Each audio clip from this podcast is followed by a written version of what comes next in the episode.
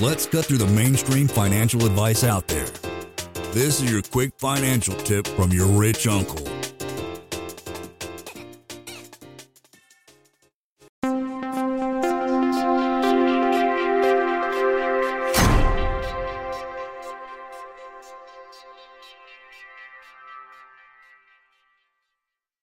What are like any lessons learned to kind of open up the spending money stuff? Because I think you're a big inspiration in building your portfolio, but I think people here, they're already doing that. They know it works, but how do you take it and get from scarcity to abundance mindset? Yeah, I think part of it is there's two ways to go about something.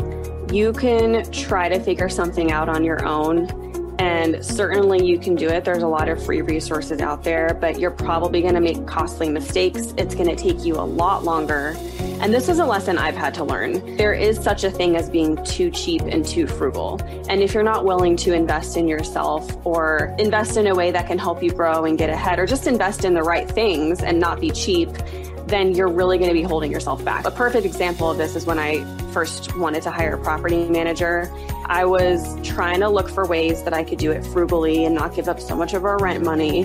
And we had these two people that had been working for us, really hard workers. They did a lot of the cleaning and the maintenance at our properties. They seemed really intelligent, always went above and beyond. And we decided to hire them as employees of our company and train them on how to be our property managers. Everything started out great, but then six months in, my husband went to the rentals to collect rent one day from the lock boxes and he realized there was a lot missing. And it wasn't just the normal tenant paying late, it was a significant amount. So we come to find out that the property managers stole $6,000 in rent that month and ran. We still don't know where they are to this day.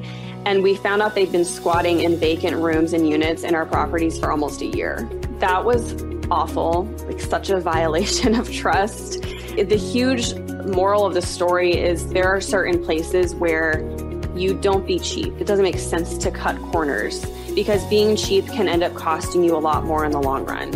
And we definitely should have hired a reputable, licensed, bonded, insured property management company, and then that wouldn't have happened. Yeah, I call it CFE, cheap, easy, free.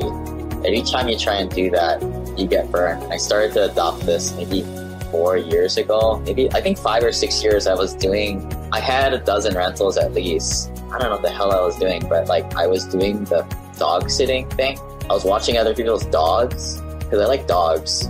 But this one dog attacked me, and I was like, "What the hell am I trying to do?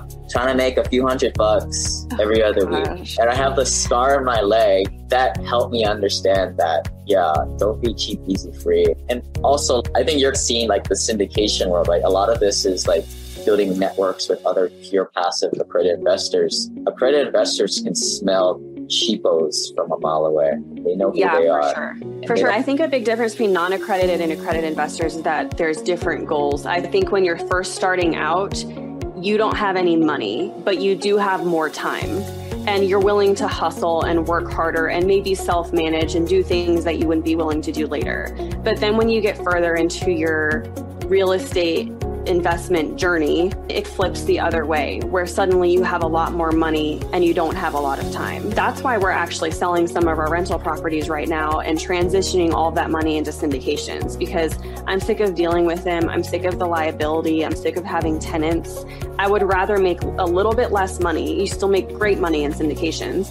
I'd rather make a little bit less money and literally not have to do a thing. What we found is that investing in syndications aligns so much better with our passive income goals. Another thing that accredited investors realize is relationships are the currency of the wealthy, but the right relationships with also abundance mindseted people, and if you want to call it accredited investors too. Not accredited investors, not saying they're bad people, but they just don't have money and they run on a different operating system, in my opinion. Yeah, and I used to be one, and I totally see now how my mindset has changed over time. It's really fascinating. I just had different values and goals then, and definitely was more in this scarcity mindset.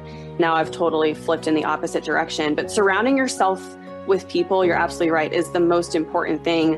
And that's another thing I've had to be okay with investing in is especially with growing my business with my books and my courses I definitely hit a wall because I've been trying to figure it out all on my own. I was like, what do I do now?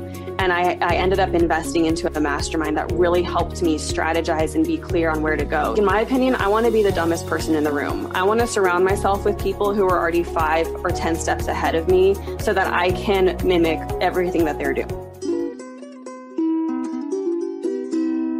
Lane is not a lawyer, CPA, but the dude did quit his engineering job and now owns thousands of rental properties.